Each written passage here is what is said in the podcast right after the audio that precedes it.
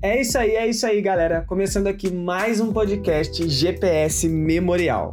E hoje daremos continuidade à nossa série que tam, estamos chamando de Arroba Jesus. Nessa série nós estamos estudando os quatro evangelhos, dois episódios para cada evangelho. Nós estamos estudando Mateus, Marcos, Lucas e João. E hoje, quando, como você já viu aí no título, nós estudaremos o evangelho de Marcos. Então hoje é o episódio 1 do evangelho de Marcos.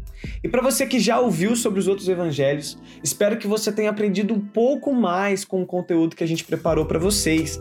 E se você está chegando aqui pela primeira vez e está escutando pela primeira vez esse podcast, eu quero também te convidar a escutar sobre os outros evangelhos. Porque o conteúdo está muito bom e seria muito da hora se você ouvisse. Você não vai se arrepender se você, se você ouvir sobre Mateus, sobre Lucas e sobre João.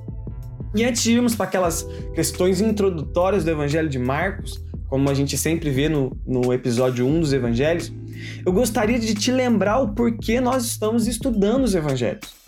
Os Evangelhos contam a história da vida, da morte e da ressurreição de Jesus Cristo. E essa vida de Jesus nos ensina como viver a nossa vida. É, e, e, a morte, a ressurreição, nos mostra aquilo que Jesus fez para nos salvar e nos dá a oportunidade de seguir os passos dele. É por isso que nós chamamos essa série de Arroba Jesus, que traz a ideia de que nós, como discípulos de Jesus, precisamos segui-lo e precisamos imitá-lo. Então, sem mais delongas, vamos para o Evangelho de Marcos. Com tudo isso que eu acabei de falar, vamos estudar agora um pouquinho o Evangelho de Marcos. Como nós já sabemos, como eu já falei aqui também, é, os estudos dos evangelhos são sempre divididos em dois episódios. E nesse primeiro episódio nós vamos falar um pouco daquelas questões introdutórias, características e algumas informações básicas do evangelho que nós estamos estudando, então, do evangelho de Marcos. Essas informações que veremos agora, elas são úteis porque elas nos ajudam a ler o evangelho e entender o evangelho com mais facilidade. Por isso é tão importante saber quem escreveu, o autor, o leitor, para quem esse autor escreveu, o propósito, como o autor atinge o propósito ao escrever o evangelho, porque a partir dessas informações nós partimos então para a leitura do evangelho e a gente entende melhor, a gente entende com mais facilidade a partir dessas informações das questões introdutórias. E a primeira questão que gostaria de trabalhar das questões introdutórias é quem escreveu o evangelho de Marcos. Nós já sabemos também que os evangelhos trazem o nome do seu autor. Então, o autor do evangelho de Marcos é alguém chamado Marcos. Então a pergunta agora é: quem, é esse, quem foi esse tal de Marcos? E a gente vai. Eu vou tirar um pouquinho de tempo a mais para falar do autor, porque hum, existem várias referências a Marcos, a esse autor no Novo Testamento, e é muito legal a gente conhecer. A primeira delas é em Atos, que na verdade o Novo Testamento chama Marcos de João Marcos, que talvez era o nome é, completo dele, não sei, mas é, é, quando você achar João Marcos, essas referências que eu vou dar aqui para vocês, é o mesmo autor do Evangelho. É, muitos estudiosos, praticamente é unânime, que falam isso, né? Então, é, a primeira referência está lá em Atos, que aparece que Marcos é filho de uma mulher chamada Maria, uma mulher cristã, de assim, ela era uma mulher talvez muito importante na igreja em Jerusalém. E muito provavelmente a igreja em Jerusalém se reunia na casa dessa mulher chamada Maria, que era a mãe de, de Atos, não, a mãe de Marcos. Em Atos também nós temos a referência de Marcos com o ministério do apóstolo Paulo e de, Barnabé. Possivelmente ele era um missionário em treinamento junto com Paulo e Barnabé. E João Marcos participou da primeira viagem missionária descrita em Atos. E nessa primeira viagem missionária, acontece algo muito inusitado em relação a esse autor, em relação a Paulo, a Barnabé, e eu gostaria de ler isso com você. Isso está lá em Atos, capítulo 15, versículo de 36 a 40.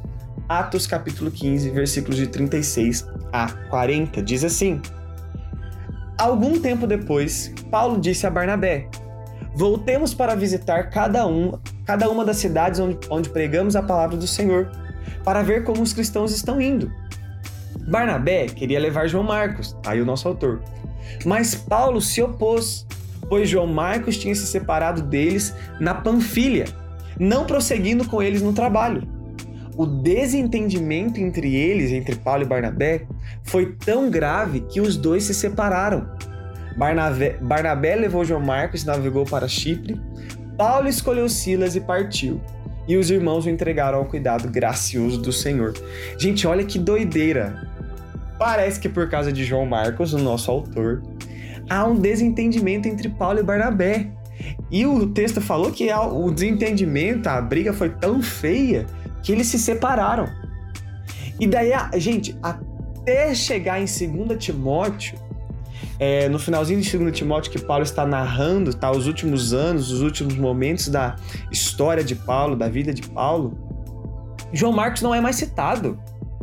Cadê João Marcos? O que aconteceu com João Marcos? E esse desentendimento. Mas daí a gente chega em 2 Timóteo, capítulo 4, versículo 11. Olha o que Paulo fala de João Marcos.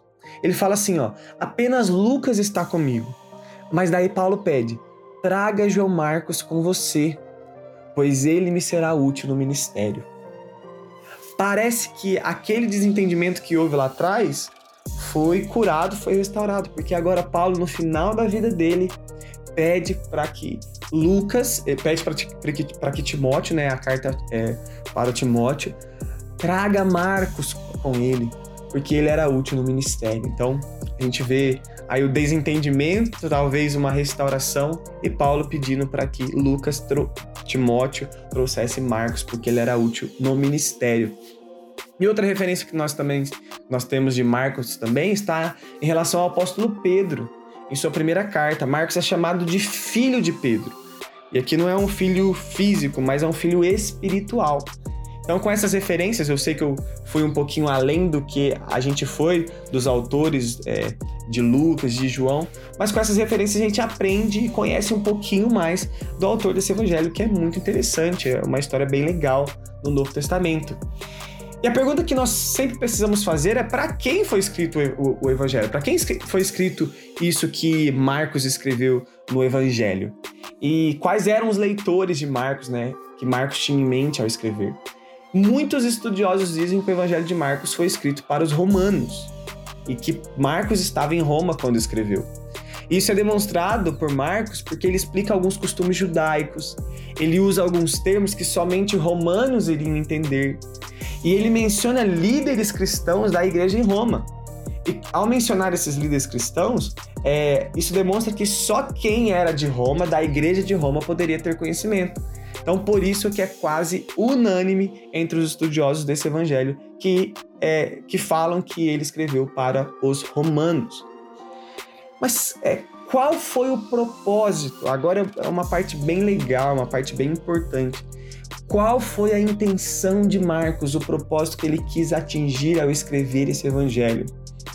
E aqui eu gostaria de citar mais uma vez o autor chamado Carlos Oswaldo, já falei bastante desse autor, e ele diz que o propósito do evangelho de Marcos é produzir nos leitores um compromisso de fé com Jesus Cristo, que é o servo de Deus e o sacrifício pela humanidade. Vou repetir mais uma vez. O propósito de Marcos é produzir nos leitores um compromisso de fé com Jesus Cristo, que é o servo de Deus e o sacrifício pela humanidade. E, gente, ao ler o Evangelho de Marcos, nós vamos perceber que é um evangelho que fala muito do serviço de Jesus. E é um evangelho que é chamado de evangelho de ação, porque nós temos o, relato de 18 milagres e apenas dois discursos. E por ser o evangelho da ação e por apresentar Jesus como servo, Jesus como servo de Deus, nós poderíamos colocar um versículo como chave desse evangelho. Marcos capítulo 10, versículo 45, diz assim, e é um versículo bem conhecido por nós. Marcos capítulo 10, versículo 45 diz assim: "Pois nem mesmo o Filho do homem veio para ser servido, mas para servir e dar a sua vida em resgate por muitos." Gente, essa apresentação de Jesus como servo de Deus e como sacrifício da humanidade deveria produzir nos leitores um compromisso genuíno de fé. Então, esse é o propósito que Marcos tinha em mente, o propósito que Marcos quis atingir ao escrever esse evangelho. Ele quis apresentar, e quando a gente lê, isso fica muito claro, gente, fica muito claro.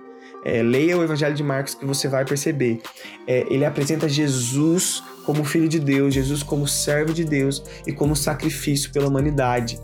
E esse versículo que eu acabei de ler, ele meio que resume essa apresentação de Jesus como servo e como sacrifício pela humanidade. E a partir disso, é, Marcos quer produzir nos leitores um compromisso de fé.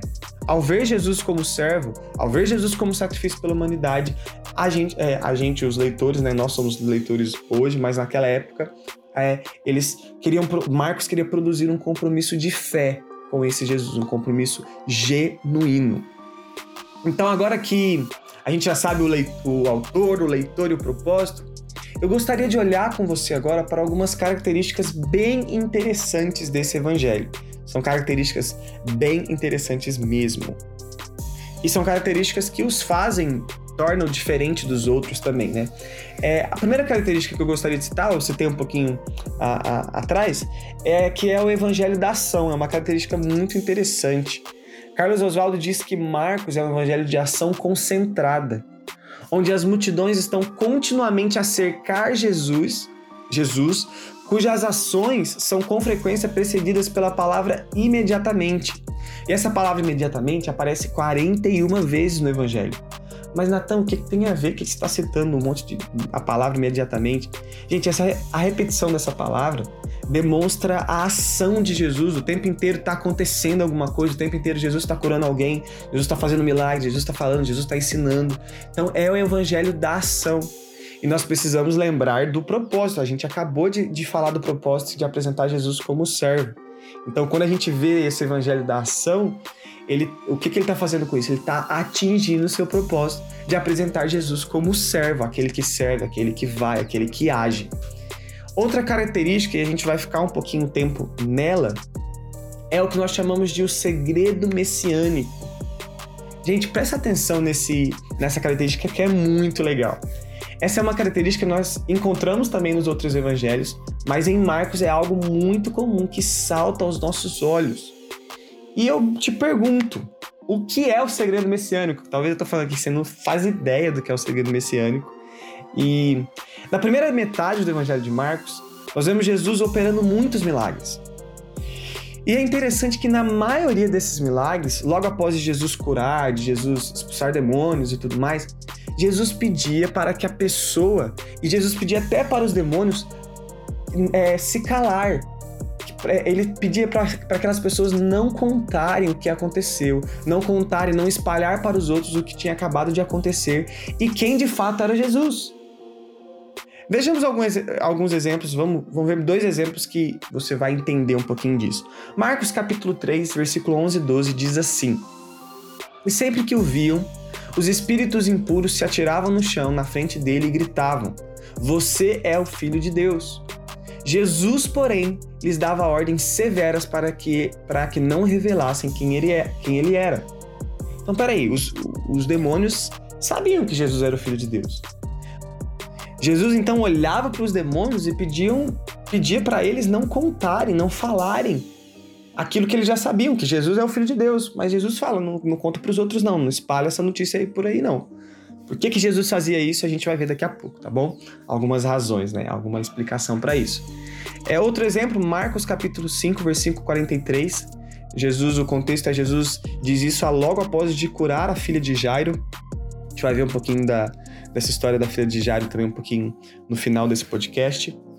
Mas Marcos capítulo 5, versículo 43 diz assim: Jesus deu ordens claras para que não contassem a ninguém o que havia, havia acontecido, e, de, e depois mandou que dessem alguma coisa para a menina comer. Jesus deu ordens claras para que não contassem a ninguém o que havia acontecido. Gente, a pergunta que fica é por que Jesus fazia isso? Jesus curava, expulsava demônios, as pessoas viam o poder de Deus, viam o poder de Jesus, e Jesus falava para eles não contarem. Jesus falava para eles não espalharem o que havia, o que haviam visto, os milagres que eles haviam é, experimentado.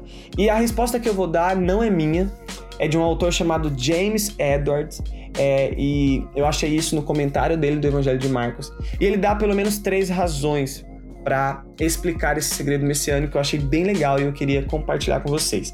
A primeira razão é que Jesus, sem dúvida, usou a ordem para silenciar e para se proteger das falsas expectativas messiânicas.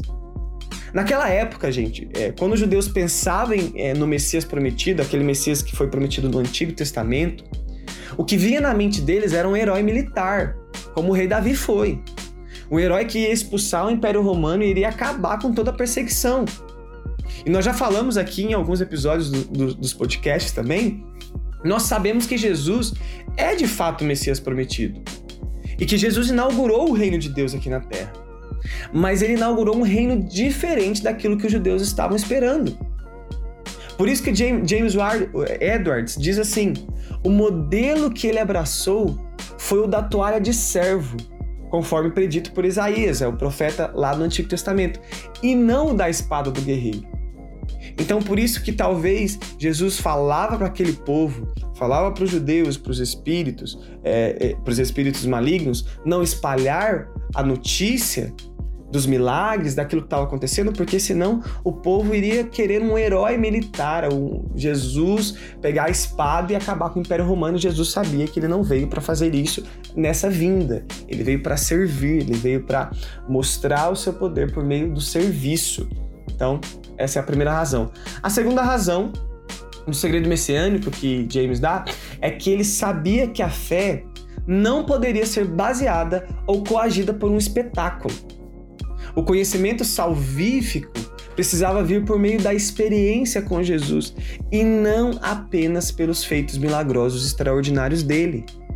Seria muito fácil crer em Jesus, ter fé, vendo um monte de milagres, sabendo de um monte de milagres. E Jesus sabia disso.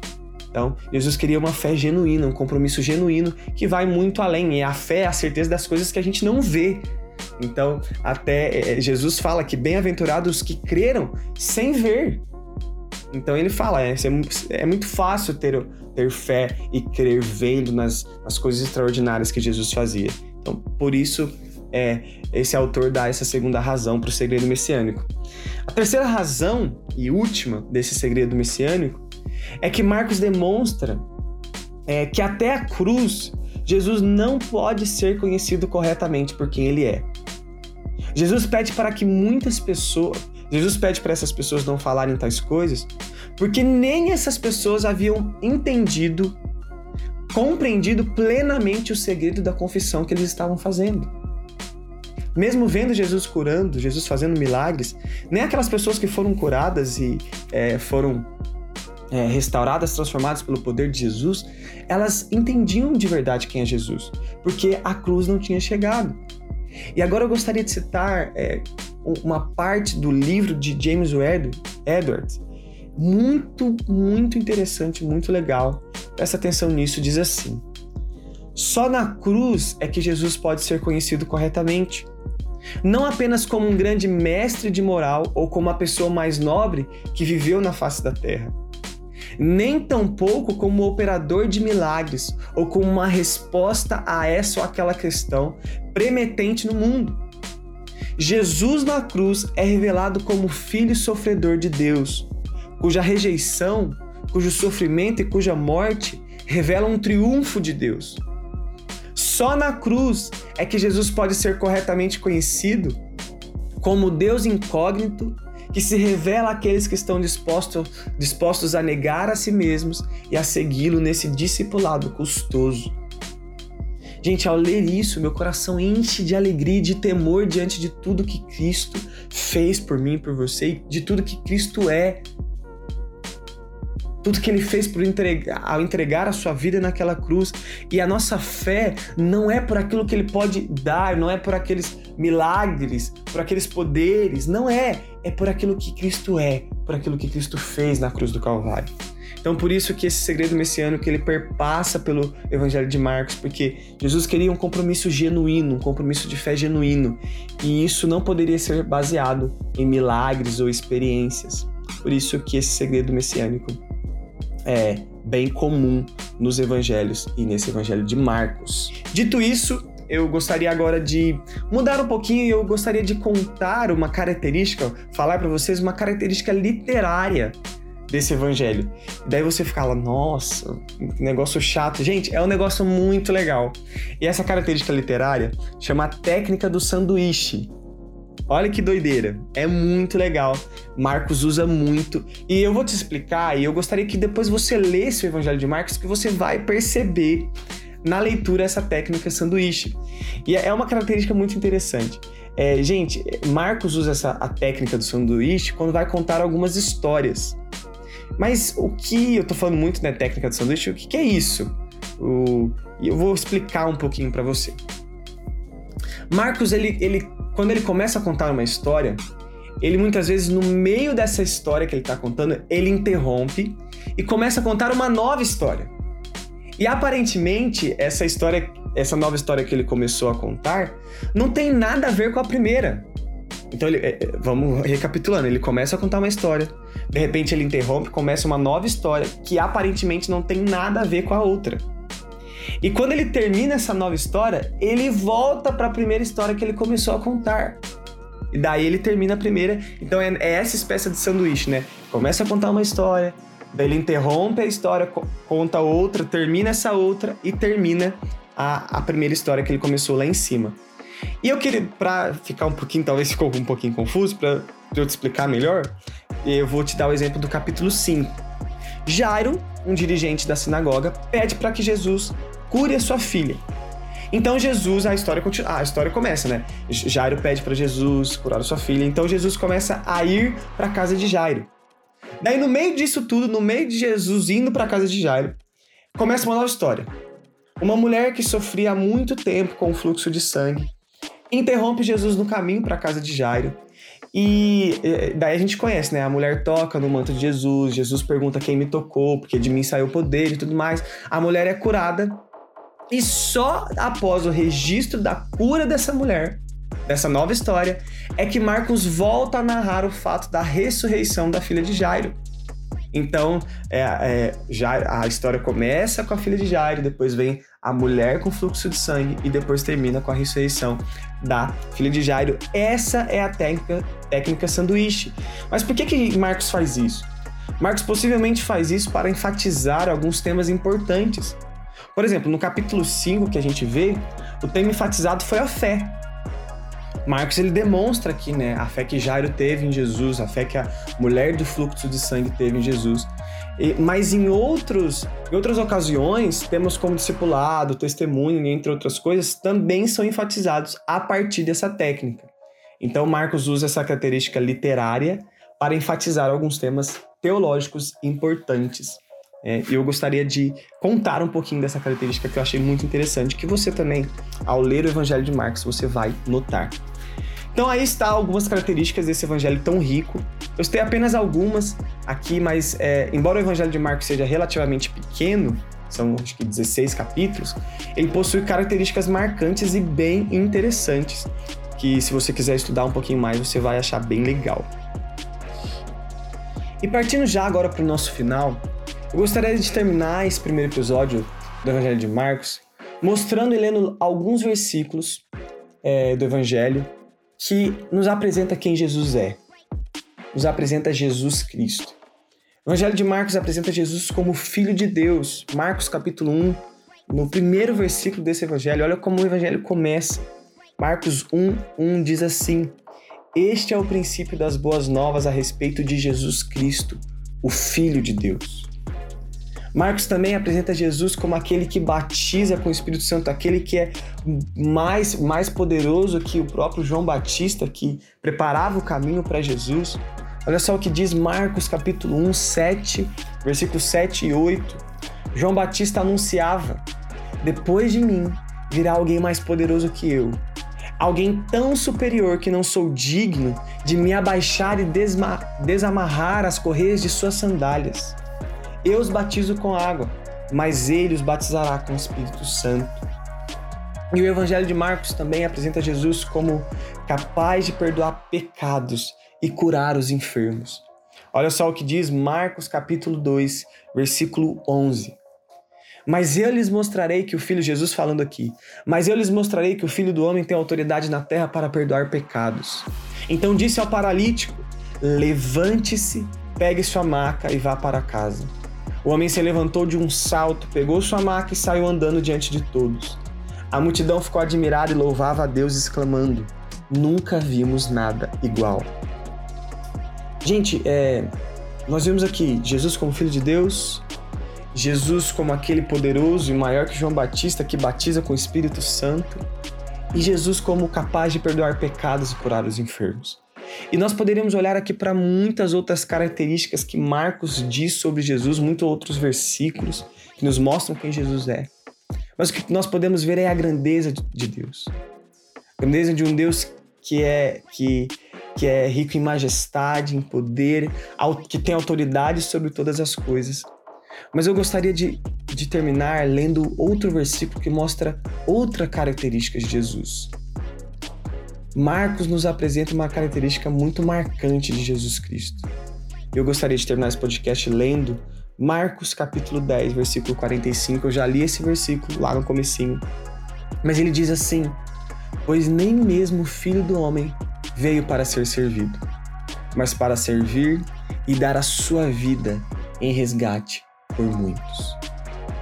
A gente acabou de, de ler Jesus como Filho de Deus, Jesus que batiza com o Espírito Santo, Jesus que tem autoridade para curar, para perdoar pecados.